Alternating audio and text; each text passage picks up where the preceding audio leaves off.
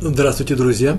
Начинаем наш очередной урок, видеоурок, э, который называется «Мы и наши мудрецы».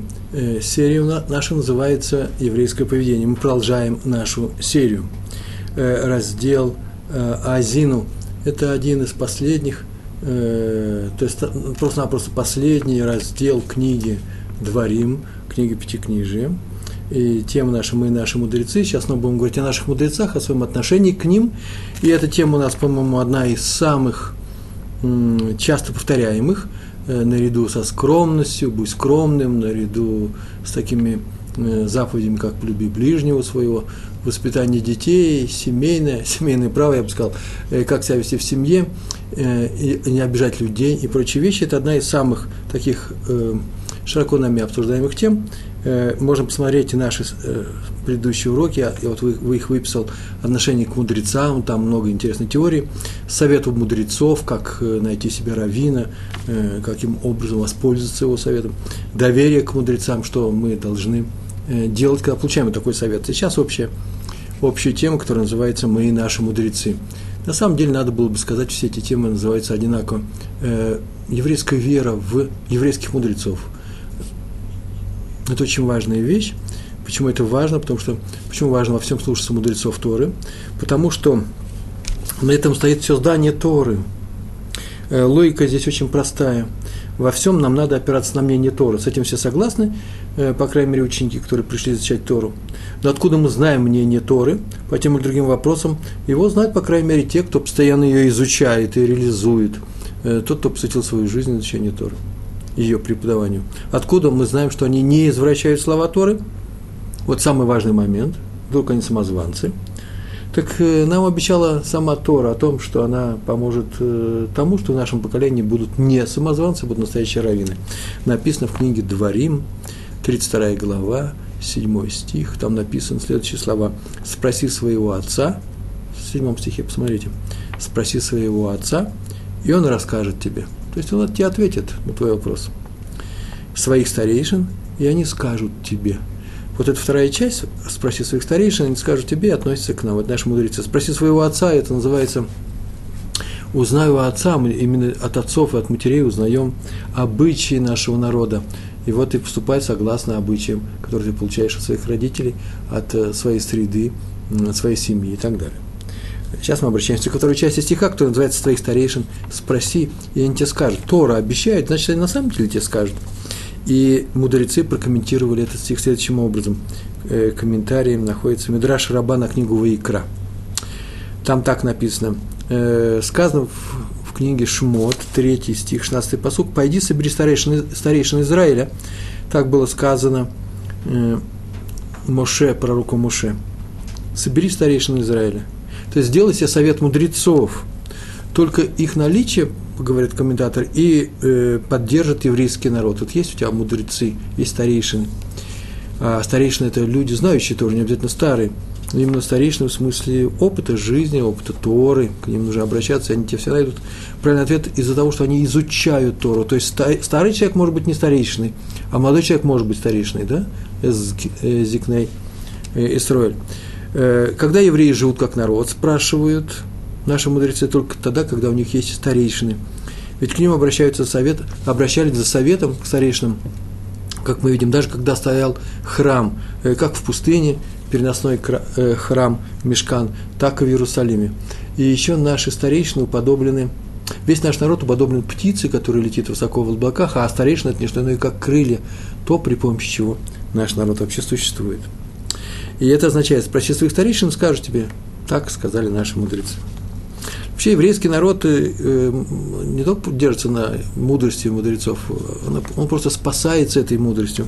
Сегодня я приведу много примеров тому, как спасение приходит от э, мудрости наших раввинов. Вообще это же известный образ, литературный образ, жанровый. Роль равина всегда поручается именно умному человеку. Во всех рассказах, во всех книгах это мудрец. Вот если вы возьмете другого служителя других религий, то это не всегда будет мудрец. А у, у Равина в литературе, в кино не знаю, ни разу не видел, а в литературе, мировой литературе, не обязательно еврейской, это всегда роль мудреца и еще человека доброго. Мы об этом сейчас будем говорить. Так вот, равинский мудрец – это и есть не что иное, как витрина, как лицо еврейского народа. Давайте при несколько историй на эту тему. Первую историю я взял такой недалекой истории нашей. Э, Галиция – это лет 150-200, может быть, назад, чуть меньше, 150, пожалуй. Галиция, село Каменка, так было написано в книге, и там нашли труп одного местного крестьянина, не еврея, э, с порезами многочисленными, и понятно, что подозрение тут же пало на местную еврейскую общину этого села. Сказали, что его убили в ритуальных целях. Э, не написано было перед Песхом это или нет, почему-то ритуальные Э, цели у нас возникают э, накануне Песха, сейчас у нас Новый год, поэтому вроде бы сейчас трупов порезанных не должно быть вокруг, разбросано вокруг еврейских местечек. А ближе к Песху посмотрим. Нашли труп этого крестьянина, и подозрения полны евреев, как правило, и, э, как, как всегда, и главным образом на владельца корчмы по имени Блезер. Так это отмечено в наших книжках, во всех книжках. Был обычный кровавый навет – Блезера ждал суд, и жестокая расправа, конечно же, дело не кончилось, никакой не каторгой, просто бы убили. Судебное решение, казнь. И все догадывались, во всей деревне вообще все знали, что его убили, конечно, скорее всего, дружки по, э, во время пьяной ссоры. Э, тем более, что все слышали, как один из этих дружков неоднократно угрожал его убить. Ну, никто ничего не видел, и поэтому решили, что все-таки убил его э, владелец корчмы, корчмарь, Э, за что? За то, что он просто просил него, наверное, в долг выпить, и тот ему, наверное, давал, вот, наверное, не дал, сейчас он его убил. Все домыслы так или иначе э, решили его убивать э, в суде, судебным образом, и бросился его сын в соседний городок, к Адмору бобовских хасидов, хасидей бобов, э, Рави Бенциону Альберштаму. И рассказал всю эту историю, тут же приехал очень срочно соседний городок. И тот спросил, вот только задал один вопрос. Папа не Куэн у тебя? Вы знаете, что такое Куэн, да? Прямой потомок, э, Куаним, священники, да? Прямой потом, потомок брата Муше Рабейну, нашего пророка Муше, которого звали Аарон. Вот все его прямые потомки называются Куаним. У них есть несколько правил, ограничивающих их э, ну, бытовые условия, они не могут ходить на кладбище. Э, э, и еще много чего они не могут делать, а что-то они могут делать. Например, они благословляют народ во время, во время благословения. Так иначе он спросил, твой папа не Куэн? Тот блейзер, которого схватили, тот сказал нет. А, очень хорошо, сказал Дмор. Срочно возвращайся к себе в каменку, скажи приставам, которые вели все это дело, что так посоветовал им Раби из Бобова. А надо сказать, что Раби из Бобова было был необыкновенно большим авторитетом в тех краях, и к нему ходили советами и не только евреи, даже, э, даже не евреи ходили и советовались с ним, и он стал большущим, большим мудрецом. Так велел вам раби из Бобова, перед тем, когда будут хоронить вот этого убиенного на кладбище, русском кладбище, украинском, каком-то, не еврейском кладбище, то пускай его не положат в гроб, а положат в открытую, в открытый гроб рядом с могилой. И все придут прощаться. А люди, которые, которых хоть раз видели в ссоре с ним, пускай подойдут, попрощаются с ним за руку. Возьмут его за руку и попрощаются. Пусть скажите, таков еврейский обычай. Э, и этот э, Блезер пускай так сделает, и его дружки, пускай все так сделают, и посмотрите, что будет. Ну, понятно, что тот, кто его убил на самом деле, того он руку уже не отпустит, мертвец, и утащит с собой в царство мертвых, это очевидно вроде бы как. И так он сказал, и сын тут же бросился обратно в каменку, сообщил это к приставам и к судьям, и те решили, ну, раз э, ничего страшного не будет, если они сделают это, то интересный обычай, такой, хавая называется, вот такое развлечение найдем, необычное, войдем в историю, вошли в историю. Так и сделали. Узнали, кто с ним конфликтовал, выяснили все это, поставили цепочки перед открытым гробом. С трупом первым подошел Блезер, пожал руку, положил на место и отошел в сторону.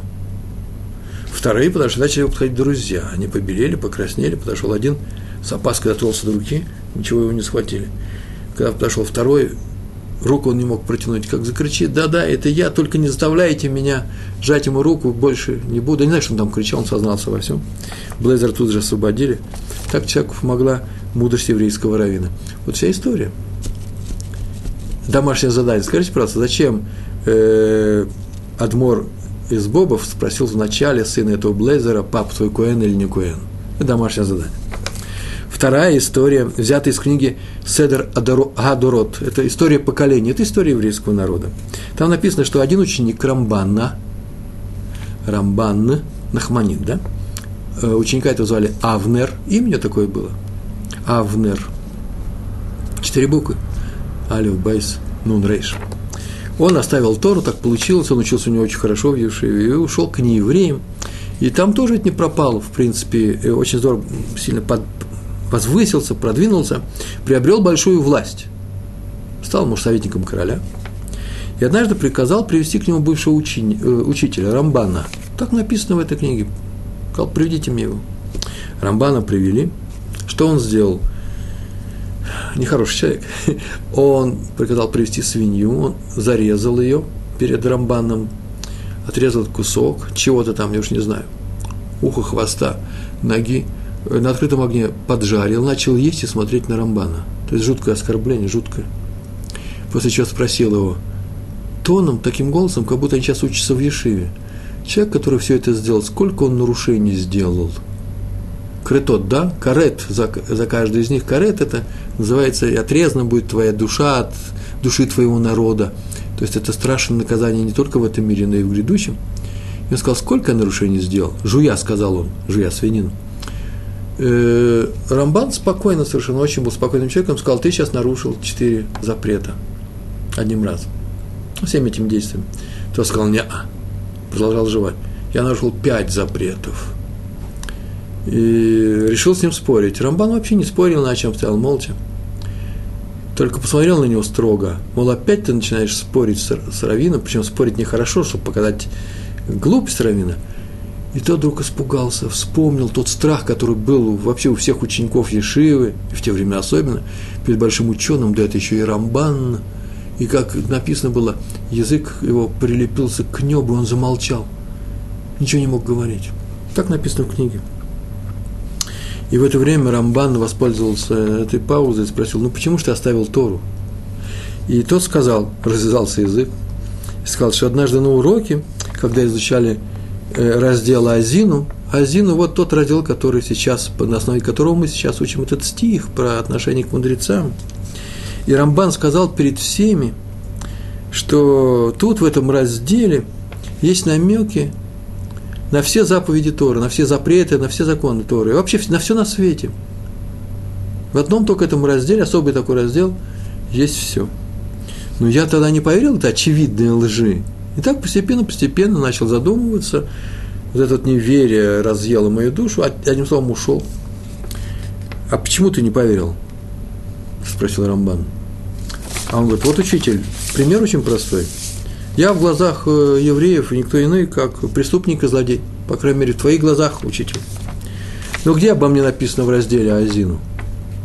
Роман подумал, на самом деле задумался. В это время он, так написано в книге Седора Адорот, он начал молиться Всевышнему, дай мне помощь. Где написано про Авнера? И тут же открыл глаза, и видно было, что он получил ответ с неба, получил ответ. Он говорит, да есть такой стих в нашем, в нашем разделе, в 32 главе, вторая часть, 26 стиха. Во второй части этого стиха написано, когда Всевышний говорит о злодеях среди еврейского народа, там так написано, «Уничтожу я их и сотру у этих людей их память». Сотру память. На иврите, я сейчас на иврите прочитаю, в Амарте Эфейгем Ашбита Меэнош Зихрам.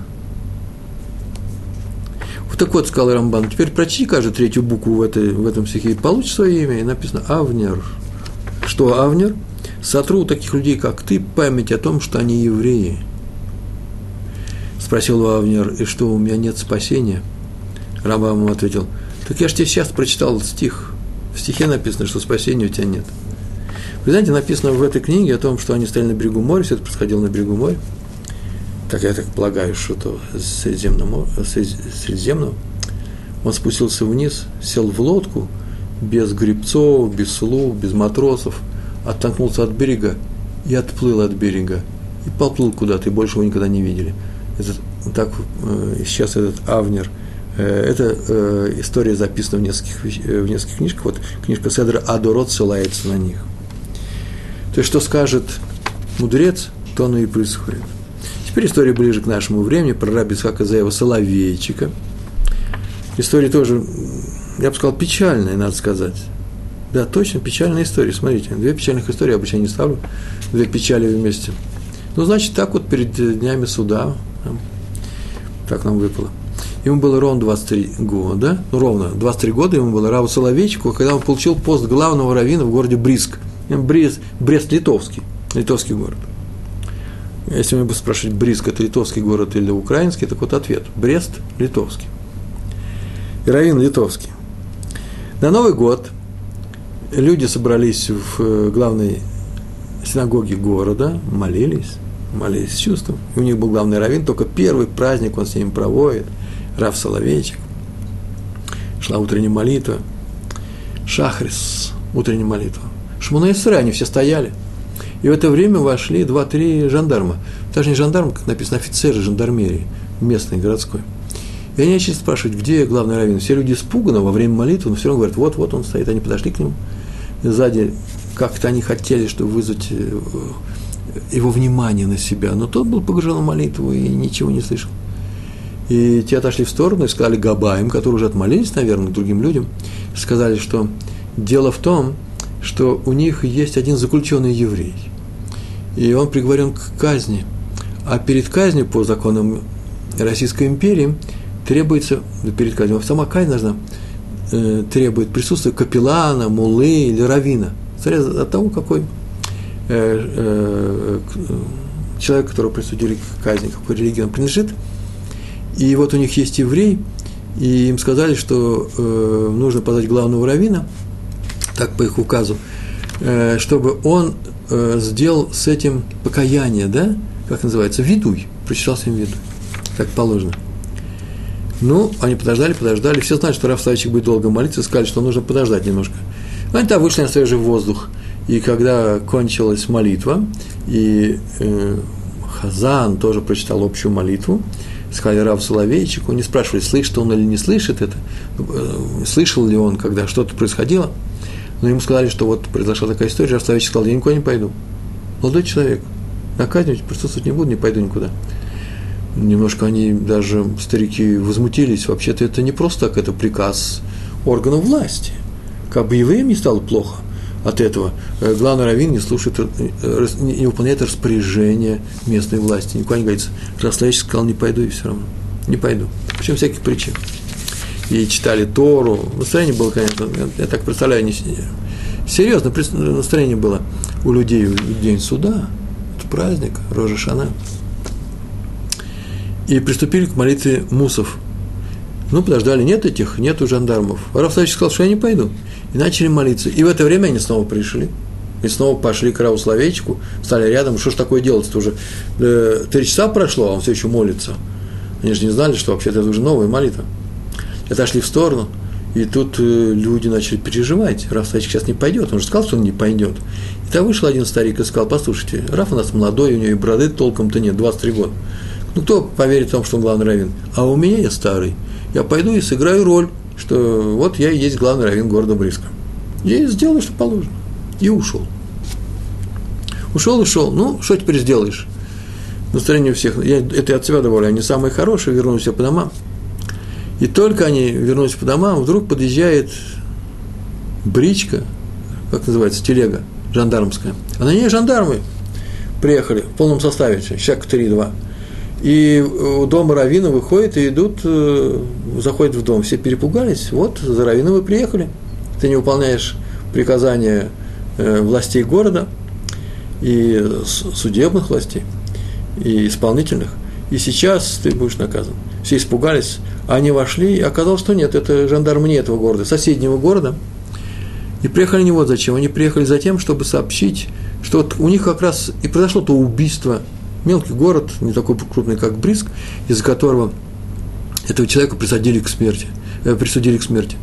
Там это произошло, это выяснилось, что вообще-то это тоже навет, и что зря все это сделали. Они приехали сюда и сказали, что поехали за раввином, пошли, чтобы виду, и чтобы э, последнее очищение э, этот еврей сделал, убийца.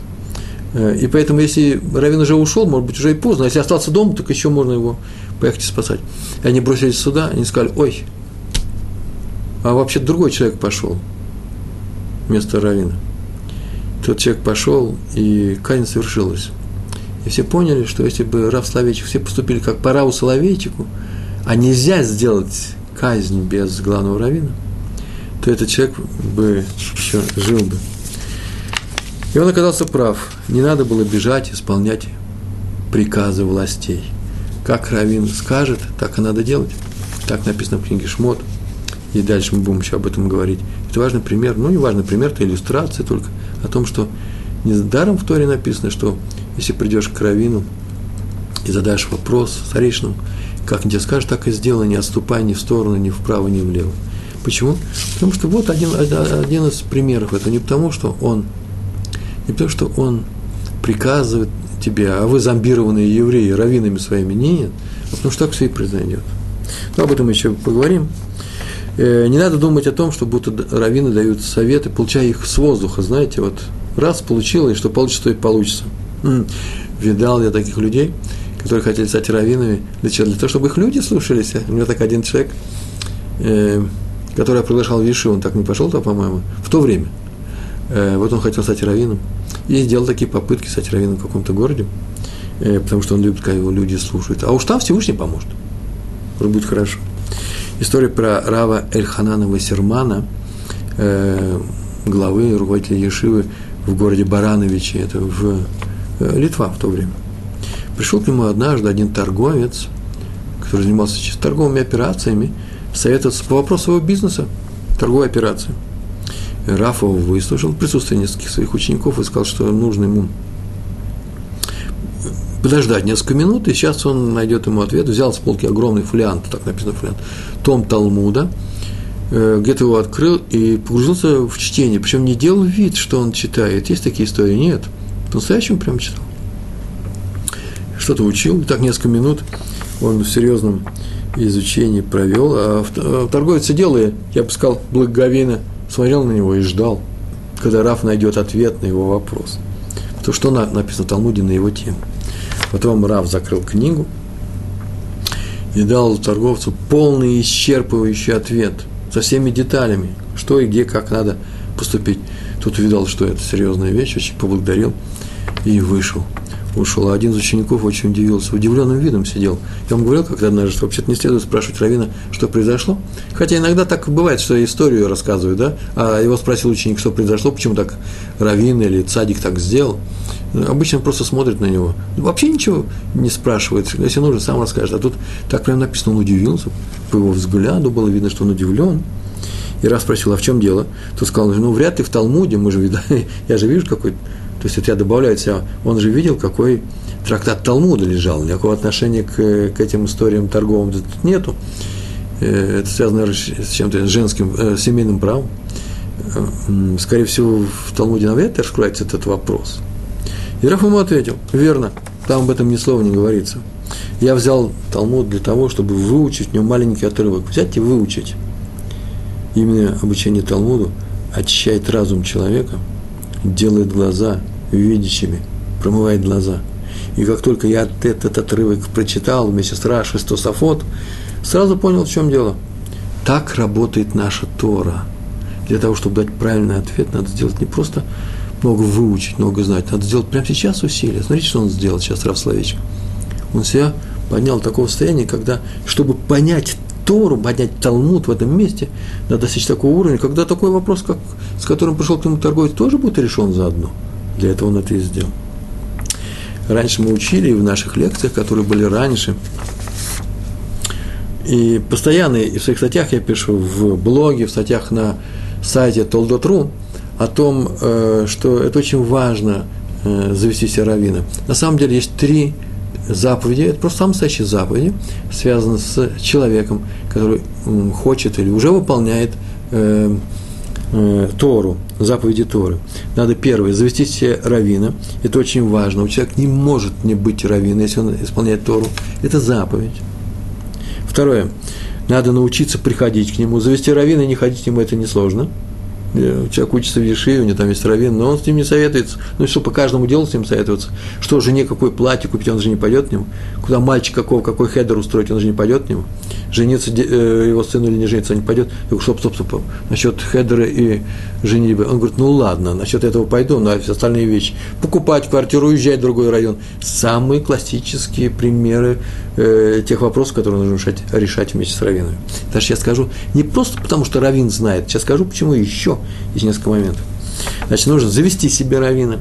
То есть считать его раввином своим, знать, что вот к этому раввину я буду приходить. А второе, научиться приходить к нему и задавать все важные вопросы. А если ты не знаешь, важный вопрос или не важный, зачем важный? Такое правило. Э, я думаю, что если ты знаешь, что вопрос не важен, тоже подумай, а вот не важный ли он. Не решать его отдельно от Торы. Важный вопрос – не решать отдельно от Торы. И третье свойство, это очень важное, это исполнять то, что скажет тебе раввин. Запомнили, да? Завести, спрашивать, исполнять. Если кто, кто-то считает, что он сам может справиться со всеми своими вопросами, тот все еще далек от Торы. Это нормальная ситуация, нормальная позиция, очень уважаемая. Приходит человек, говорит, я сам все разбираюсь, я во всем разбираюсь, я сам все знаю. Очень хорошо скажу я. Но все еще далеко от Торы. Я вам вслух, может быть, не скажу, чтобы не обижать. А если кто думает, что сам может найти себе равина, то в этом деле надо быть очень-очень осторожным. Я уже говорил, что встречал я разных людей, которые хотят быть раввинами, э, любят быть раввинами, но раввины ли они. И поэтому следует ходить не к тому, за раввинской помощью, к тому, кому модно, например, ходить. Или кому просто все бегают ну, в нашем Ишуе, в нашей деревне, в нашем селе. Бегают к такому-то, он русскоязычный – я не плохого ничего не хочу сказать, просто мне удобно ходить к русскоязычному, что я не знаю иврит, предположим, человек говорит, и побегу к нему. Не, это не является основополагающим фактором. Надо быть очень осторожным, и надо идти к тому, кто даст правильный совет, кто даст правильный ответ на твой серьезный вопрос. Это важный фактор, он единственный. Правильный совет – это значит совет с согласия с Торой. Тот, кто сам Тора – Поэтому надо выяснить, удовлетворяет ли раввин, которым я собираюсь пойти, э, следующим трем главным положением. Я их называю. Сейчас возьму и перечислю. Первое, первое положение такое. Учился ли это раввин по-настоящему? Где учился и что выучил? Вы слышите, не просто ходил куда-то. Ой, говорит, я такого-то раввина учился. А где и когда, спрашиваю я. Ну как же, вот в Юрмале, там Семальдач, я тоже приезжал. Во-первых, не приезжал во-вторых, не в Юрмалу, во-вторых, просто все говорят про это в районе, ты говоришь, не, нет, очень серьезные вещи, человек должен серьезно учиться. Я не могу пойти к человеку, который, который не учился, пускай будет он семипядей во лбу, он должен учиться. Э, то есть нужно выяснить, насколько он умен в Торе. Вторая вещь, удивительная вещь совершенно, я сегодня ничего не говорил на эту тему, но без этого мира нету. Нужно выяснить, насколько он добрый человек, потому, потому Почему? Потому что тому, кто не добр, Тора не помогает, а мне и нужно, чтобы он дал мне такой совет, чтобы Тора ему помогла. Сейчас скажу почему. Мы уже знаем, что главное в Равинском завете то, что он дан Равину с неба. Иначе Тора бы не призывала нас обратись к мудрецам, и они тебе ответят. Это называется, Тора говорит, обратись к мудрецам, и они ответят тебе, дадут тебе мой ответ. Называется помощь с неба а если человек недобрый, ему кто помогать не будет. То есть называется так, читай так, я, Тора сама говорит, через этого равина тебе отвечу. Второе свойство. Первое свойство, он, он умен и учился, на самом деле учился.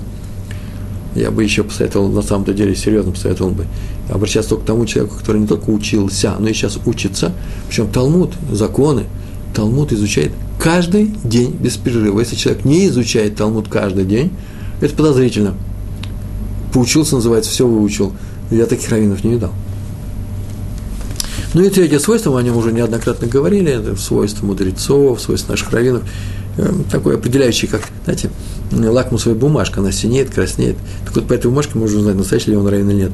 Так вот, каково его окружение и кому он уже действительно помог. Вот кто вокруг него, кто его ученики. Вокруг раввин должны быть такие же люди, как и он, должны быть люди умные, добрые, те, которые учатся – к такому раввину можно пойти. Хорошее определение. А сейчас расскажу две совершенно противоположные истории. Дело в том, что когда я готовился к этому уроку, у меня же целые книги собраны разных историй. Мне только приходится классифицировать, э, э, определять, в каком порядке я буду рассказывать, как э, теорию, где можно добавить. И очень много историй про мудрость раввинов, про то, как им помогает Всевышний, знаете, связано с э, РФУА, с э, выздоровлением. Э, пришли к раввину, он сказал то-то, вопреки мнению всех профессоров медицины, и я оказался прав. К сожалению, известные истории, скорее всего, должно быть известны, должны быть, я не знаю, когда наоборот Равин сказал, дал совет и не угадал. По крайней мере, так это было в однажды или даже дважды на моем на моей жизни. Такой опыт у меня есть. Люди, которым Равин сказали, что правильно делаешь, с этим не обращайся к врачам, оказались неправы. И, к сожалению, теперь об этих людях приходится говорить в прошлом, в прошлом э, времени.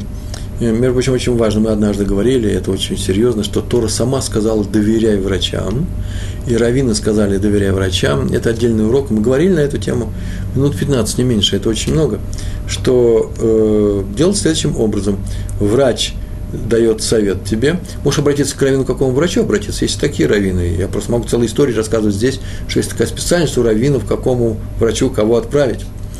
В каком случае – и я обращаюсь к врачу, или кто-то обращается к врачу по случаю какого-то больного, или себя, или другого, и врач дает совет или строит весь механизм излечения, рассказывает, как это все будет происходить, и после чего нужно пойти к раввину для того, чтобы определить, нет ли есть каких-то нарушений, просто кашрута, или, например, определенных дней, можно ли это делать в субботу или в праздники и так далее.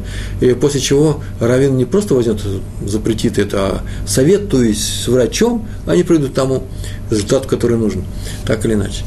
Так вот, э, очень много историй, когда раввины говорили, э, вопреки врачам, и я всегда эти истории убираю в сторону. Ну, что они дадут на нашему русскому уму? Мы все-таки из России приехали, и мы рационально созданы, очень многие рационально сделанные люди. И э, не говорю все, есть наоборот очень ориентированные на мистику. И это тоже хорошо, это тоже ворот Торы. Но для людей рациональных сказать о том, что Равин поборол вы извините, всех э, профессоров медицины. Немножко смешно, это будет наивно, по крайней мере, для этих людей. Поэтому с, с этим историям я подхожу скептически и ну, в силу их педагогической э, полезности. Вот сейчас расскажу две противоположные истории и скажу, что все в жизни бывает, а э, главное, что мы учим о раввинах, это остается главным, главной содержательной частью нашего урока, по крайней мере. Первая история рассказывает про Рава Ефраима Айзенберга.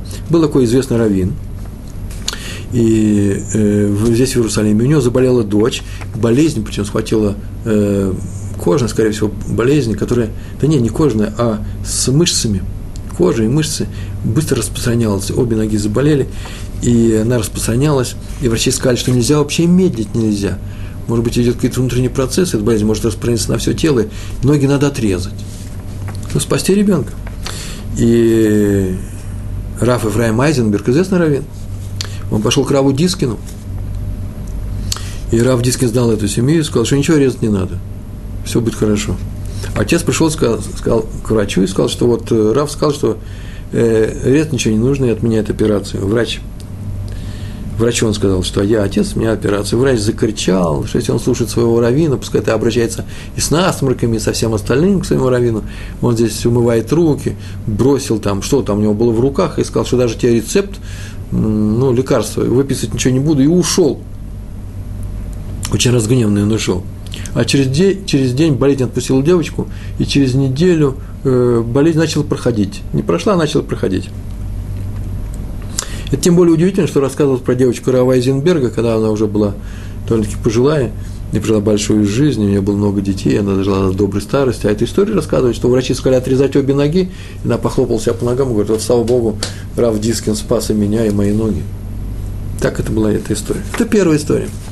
Ну, наводит много сомнений, почему? Потому что если рассказать такую историю, сказать, слушайте, все советы раввинов против врачей, то мне нужно там выяснять, это большая ответственность, каким раввином вы ходите. К Раву Дискину, да, слушайте. А к остальным раввинам не знаю – и вот я бы не рассказал эту историю, если бы не вторая история, которая шла прямо тут же на том же листе. Про Рава Файвеля Шрагу Штейнберга. То было про Айзенберга, а этот Штейнберг. Э, вернее, не про него, но ее рассказывал. Он был ученик э, Хазон Иша, и он эту историю рассказал. У Хазон Иша тоже было учи, много учеников было. Один из учеников заболел в субботу, заболел вечером, начал э, кашлять, серьезные вещи произошли. покраснел. Ну, вызвали врача, срочно вызвали врача, он пришел. Все это происходило в браке. Врач пришел, осмотрел ребенка и говорит, ну ничего, это обычная история. Это такой приступ там или астма, еще что-то. До этого ничего не было, астму это я сочинил сейчас. Э, Все пройдет. Вот завтра посмотрим. Послезавтра посмотрим. И не беспокойтесь. Сказал врач и ушел. Но этот ученик э, как раз э, забеспокоился. И что он сделал? Поскольку Хазон жил очень недалеко, через несколько улиц, он взял этого мальчика на руки и э, принес его Хазонышу, поставил перед ним. И тот говорит, в чем дело? А тот говорит, вот мы пришли э, браху получить. В субботу браху получить. Рафуашлыма называется. Рафуашлыма, вы знаете, что это такое? Рафуашлыма – это полное выздоровление от такого великого цадика, праведника, Хазон Иш, получить такую браху, это значит гарантированное извлечение. Он далеко не всем давал ее. Э, не знаю, по каким, каким критериям он пользовался, но обстрелял этого мальчика, говорит, какая тут браха, тут нужно срочно к врачу. Срочно сейчас, ночь ведь сейчас, суббота, вечер. Он говорит, срочно бежать к врачу. И тот замешкался, может быть, подождем, так суббота кончится, потому что бежать к врачу, это же бежать, это же вызвать машину нужно, это нарушение субботы. И так Хазуныш подошел к шкафу, открыл его, там висели его пиджаки, э, пиджак, который носил в будни, он залез к нему в карман в субботу, чего делать было нельзя, достал в карман, достал деньги оттуда, дал ему, сказал, если у тебя денег нет, ты же пришел из дома своего, не надо домой заходить, дашь э, шоферу такси срочно езжай. Тот увидал, что дело настолько серьезное, что Хазон Иш сам нарушает субботу ради спасения жизни. А мы знаем такое правило, что ради спасения жизни нужно нарушить субботу. И это не будет считаться нарушением субботы. И тот поехал э, к врачу, э, в, все происходило уже в Тель-Авиве, из, из брака. И врачи э, хватились за голову и сказали, что э, могли поздно привести, там какой-то, э, шел какой-то процесс в легких и в дыхательных органах, и дело было очень опасно, и ребенка спасли. И так написал Раф Фавель Шрага Штейнберг, этот мальчик тоже вырос уже, больной, который был, что вот видите, примерно наоборот. Раф Дискин сказал, не надо врачей, а Хадонир сказал, нужны врачи. И это оказалось правдой, и это надо было сделать, и так нужно было поступить. Еще одна история про Хазон Иша, а потом я расскажу немножко теорию, которая мне кажется важной здесь.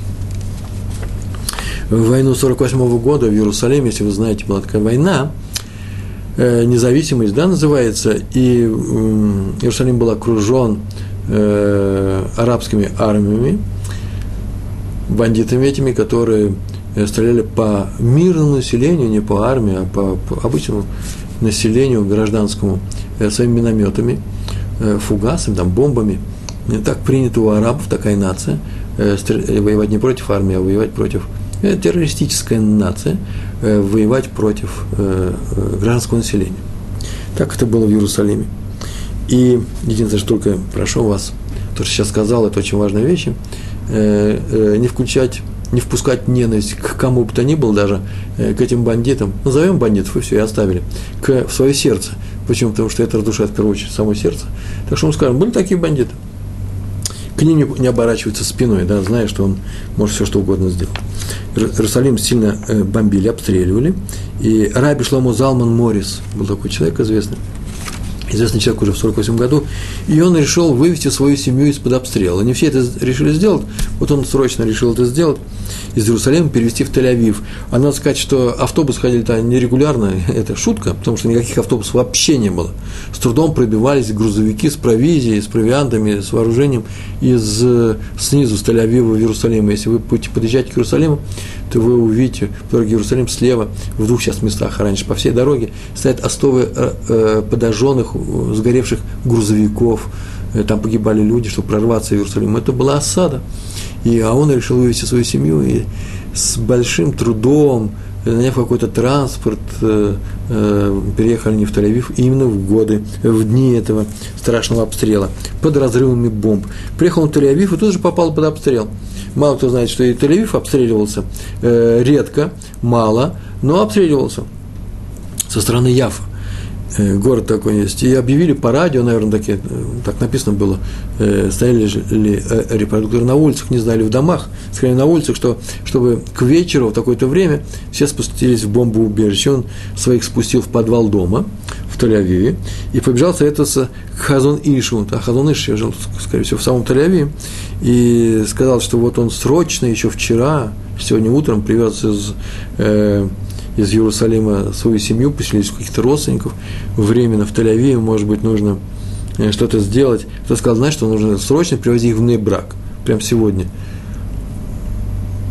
Тот немножко удивился, потому что он не ожидал другой ответ, например, ну со временем как-нибудь, что срочно, почему именно сегодня? Уже дело идет к вечеру, совсем ночь. Он говорит, езжай и срочно привози их в брак. А брак только строился, по-моему. Нет, он уже был выстрелен, и э, тот вернулся, поднял из подвала, из бомбоубежища всю свою семью, посадил на какую-то машину и отвезли в брак. А к утру они узнали, что то бомбоубежище было разбомблено.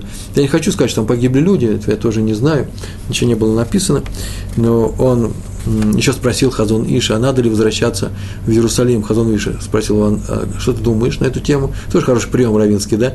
Ты сказал, я думаю, что Иерусалим, скорее всего, э, пойдет Почему? Потому что нет никаких шансов, что против э, иорданской армии он устоит.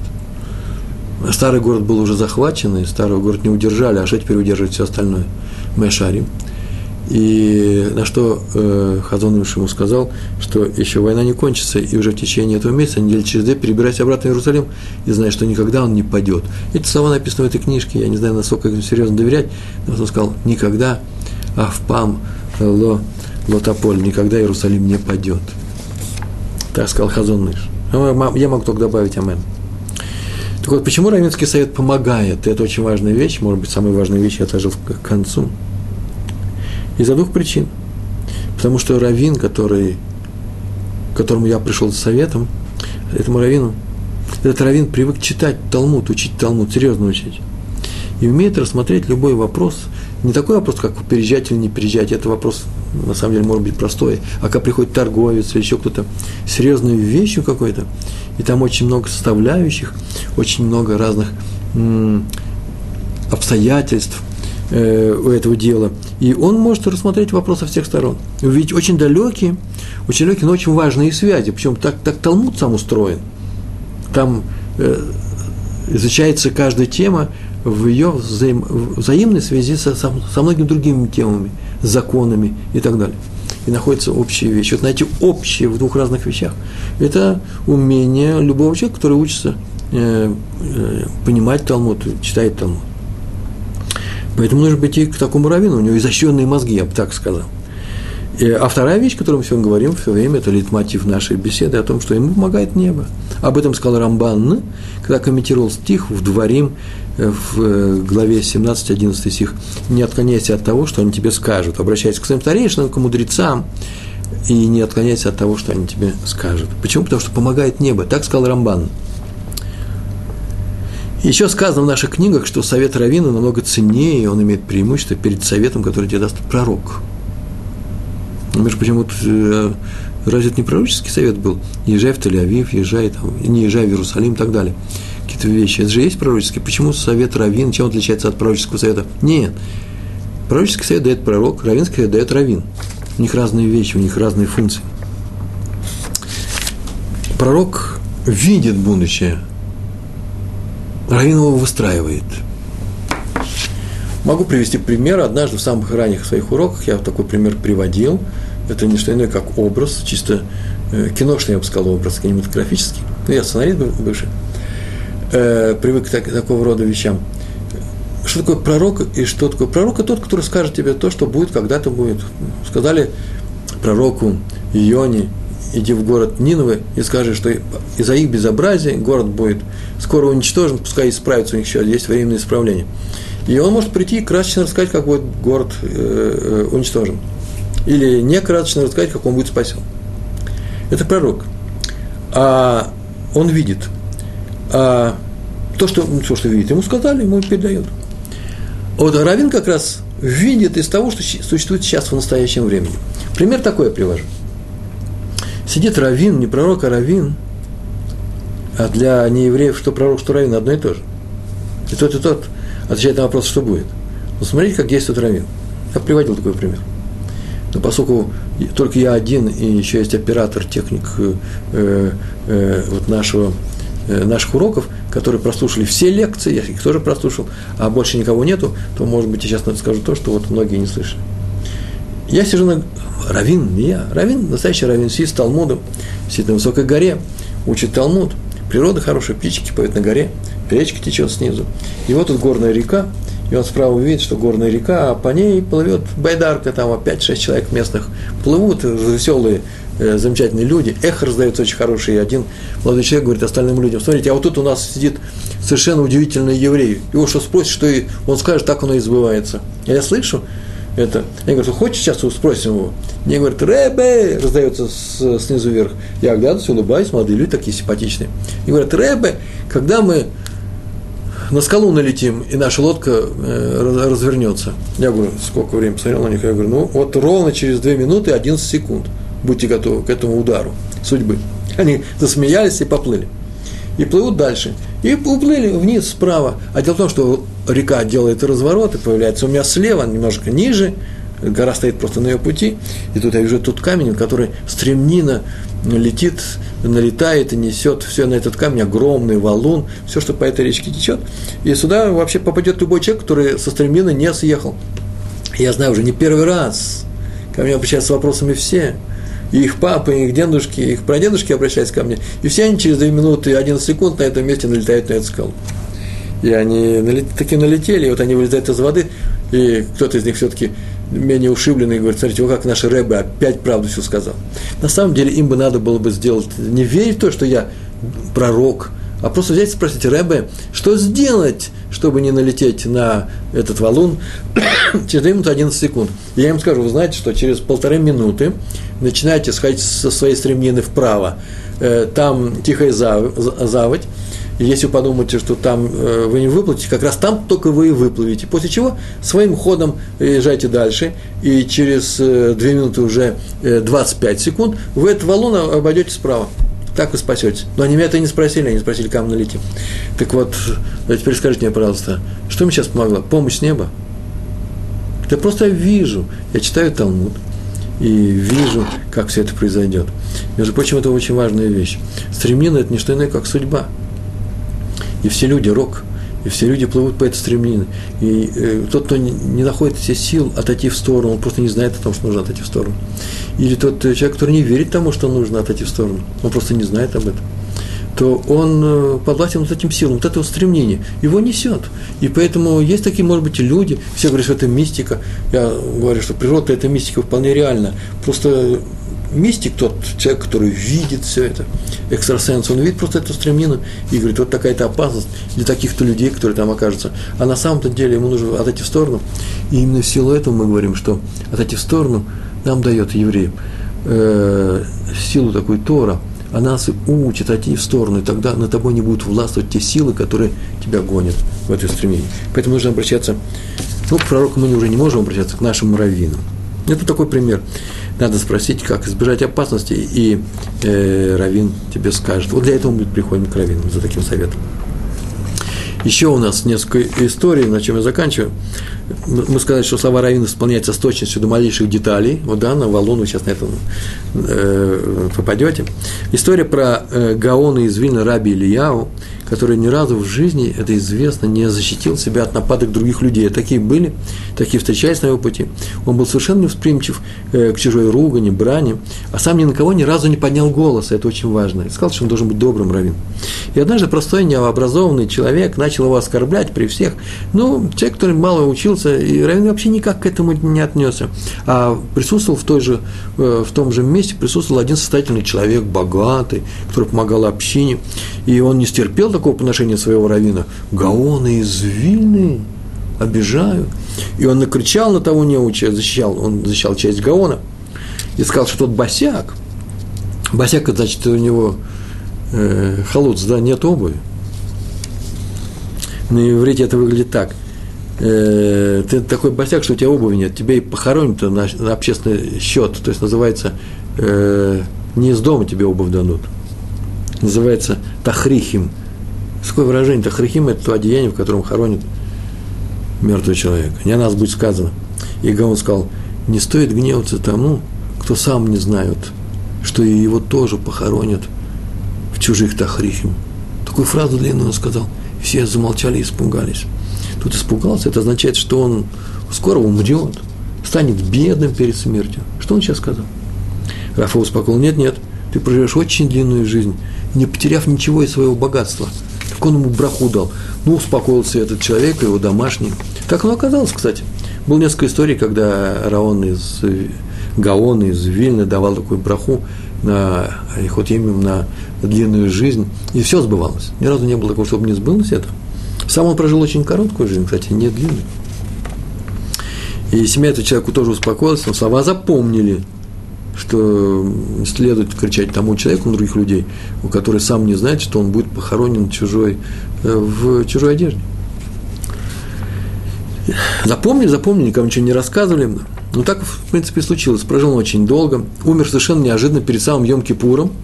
Он был еще здоровый, вдруг возьми и умри такой легкой смертью. После Сюдат Амавсекет есть такая заповедь э, устроить последний прощальный, прощальный ужин, после чего люди уже ничего не могут кушать до окончания Йом-Кипура. Но его решили тут же похоронить, поскольку время еще оставалось. И очень спешно отвезли на кладбище, и уже все приготовились его хоронить. Вдруг оказалось, что забыли дом Тахрихин.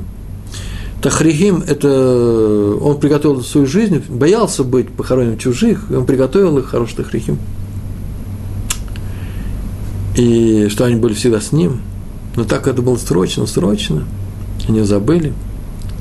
Было уже поздно возвращаться. Хевра Кадиша, Хевра Кадиша – это та группа евреев, которая занимается похоронами – похоронил его в тех тахрихим, которые держали на всякий случай для тех людей, которые хоронят э, бедных людей, у которых нет ничего. Так были слова Гаона. Это я к чему привожу? О том, что слова раввинов сбываются с точностью до малейших, мельчайших деталей. Нам надо бы советоваться с нашими мудрецами, даже по тем вопросам, которые, в принципе, далеки вроде бы от э, понимания не специалистов. Ну, что я теперь буду приходить к человеку, который не является специалистом? Например, ну, простой пример по вопросам биржи. Что купить, куда продать? Вот один человек спасся от катастрофы, Шуа в Европе, прибыл в Эрцраэль, он был еще молодой, и он решил учиться, он учился в Кололе, э, Ешива для взрослых, но он еще не был женат, и поэтому ну, Ешива была. Ему полагались деньги за границей, были такие репарации, называется, да? Э, Пицуим для тех, кто был в, пережил катастрофу, и он их получил, эти деньги, ну, довольно большие по тем временам деньги, и он их оставил и не тратил на случай женитьбы.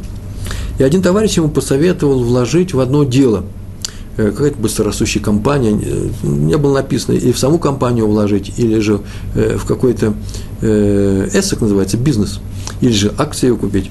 И обещал ему хорошую перспективу, показал, что все это растет на глазах, и даже дал отзывы специалистов в этой области, или там в бирже, или в этих компаниях. Но, знаете, молодой человек на всякий случай пошел посоветоваться с Равом Ехескелем Аврамским. Это был авторитет, крупнейший авторитет тех времен – Э, крупнейший талмудист, чтобы он изучил, не нарушает ли, простая вещь была, чтобы не нарушает ли та компания законов субботних. Вы, например, знаете, что э, запрещено работать в субботу, и поэтому компания, еврейская компания, если она принадлежит евреям, если она работает в субботу, евреи в ней работают в субботу, то запрещается покупать, изделия, изделия от компании запрещается покупать акции этой компании. Вот если компания не еврейская, или, по крайней мере, совет директоров там стоят не евреи, то тогда акции тогда многие разрешают покупать. А если там нет евреев, то вообще никакой проблемы нет, потому что не евреям и не надо соблюдать э, субботу. Так иначе он пришел к Раву Аврамскому, тут только услышал, о чем, о чем разговор, сказал, срочно беги из этого бизнеса, убегай он является специалистом, человек никогда не выходит из Бет-Мидраш, из э, дома учения. Никогда все время у него на руках видим э, Талмуд. А он сказал, что сейчас не сегодня, завтра это дело развалится. Так тут поступил. Сказал Раф, он поступил. Этих акций он не купил, что там в чем где-то заключался вся это, весь этот бизнес. Да еще своего друга отговорил. И через неделю без всякого обвала на бирже, без всякого что-то каких-то внешних причин, то все эти выяснилось, что все эти акции, сама компания лопнула на ровном месте, оказалась чистая пирамида, та еще не знает, что такое пирамида. Все на ровном месте лопнуло. И все вкладчики, которые внесли туда деньги, их деньги потеряли. Раф Аврамский каким-то образом это узнал, почувствовал, увидел, Всевышний ему помог. Теперь важная вещь, я бы посоветовал всем ответственным работникам, сейчас среди тех людей, которые меня слышат, есть ответственные работники, чиновники крупные, министры, которые принимают важные решения, это важная вещь. Ну, и министрам, бизнесменам я выписал весь ряд этих людей. Руководители крупных компаний, корпораций, они сейчас там, да, собрались, слушают меня сейчас. Так вот, я бы советовал ему завести советника Равина. Это очень важная вещь. Если они хотят удачи и правильной найти правильный ориентир, то они должны советоваться. Не чтобы Равин им решал, что им делать, нет. Пускай решают сами. Но к Равину обращаться за вопросом. Почему? Потому что, как мы говорили, у него изощренный ум, он учит Талмуд. И вторая вещь, еще важнее, у него есть помощь небес. Это Равин. Именно за то, почему помощь небес? За то, что он учит Талмуд. Именно за это. Я бы даже посоветовал президентам, премьер-министрам, членам Конгресса, в Дум, что там еще есть, какие есть, сенаты, Кнессет, да, в Израиле. Э, э, прям весь Кнессет должен завести себя раввина-советника. Я не знаю, почему это не делают. Раньше это делали во многих местах. Причем совет раввин должен давать в двух областях, в двух сферах. Первое, по существу дела. Покупать, не покупать, делать, не делать. Издавать такой приказ или нет. Объявлять войну Афганистану или не объявлять. В каком там году Россия объявила. А вторая вещь, кроме существа дела еще, насколько это морально. Это важная вещь. Морально надо соблюдать в любом деле.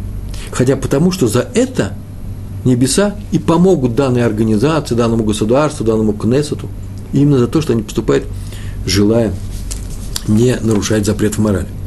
Но сначала нужно узнать, как мы говорили, учится ли этот раввин каждый день, изучает ли он каждый день Талмуд, законы. Э, это очень важно, потому что, повторяю, есть очень много людей с длинными сюртуками. Вы знаете, да, длинный сюртук,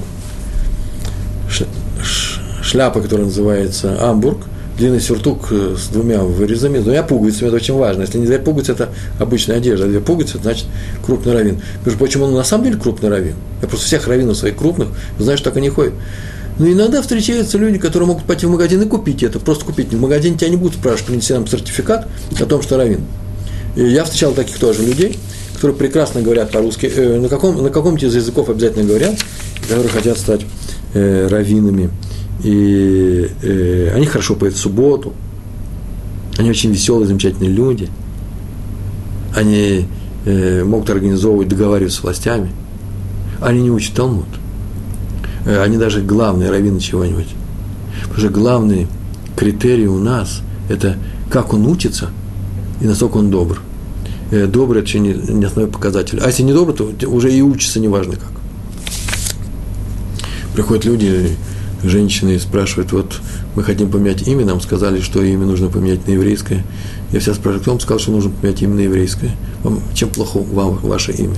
Ну, предположим, нужно – это не значит, что не нужно менять имя. Иногда нужно, но это непростая вещь. Приходит человек, который даже не знает, что такое имя, он просто как-то сам по себе, он так вот решил, так красиво по созвучию, да еще и два, и три имени накидает. Э, прежде чем обращаться к таким людям, вы знаете, учится ли он каждый день по несколько часов. Только тогда к нему можно идти. Кстати, между прочим, еще одна история. Равин, они еще и детективы. Был такой кололь, а, назывался Амстердам, здесь в Иерусалиме. Там у них украли две пищих машинки. Это было после Первой мировой войны. Такая дорогая вещь такая была. Это намного дороже, чем сейчас э, любой компьютер. И это было очень дорого. А вор забрался в окно и украл их, вор или воры.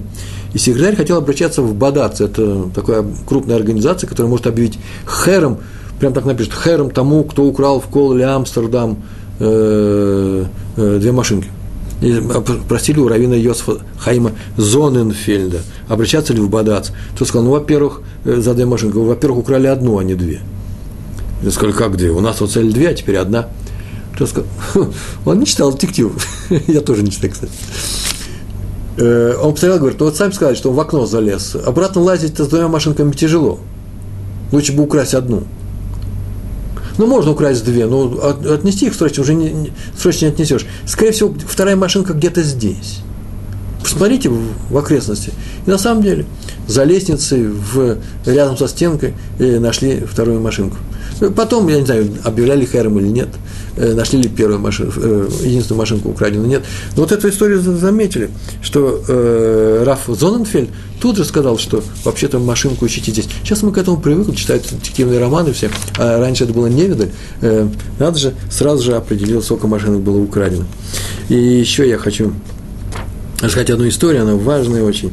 Такой поветрие увлекаться ныне кабалой. Один Аврех назначил день свадьбы – Э, показали имена молодых мужа, будущего мужа, будущей жены, Адаму Мекубалю. Мекубаль – это человек, который якобы занимается Торой. Между прочим, есть и серьезные люди, которые не якобы, а серьезно занимаются кабалой. Дали этому Макубале, и он определил, что имена не соответствуют друг другу, и счастливого брака у них не будет. Ну, Авреха-то расстроился, пошел к своему раввину.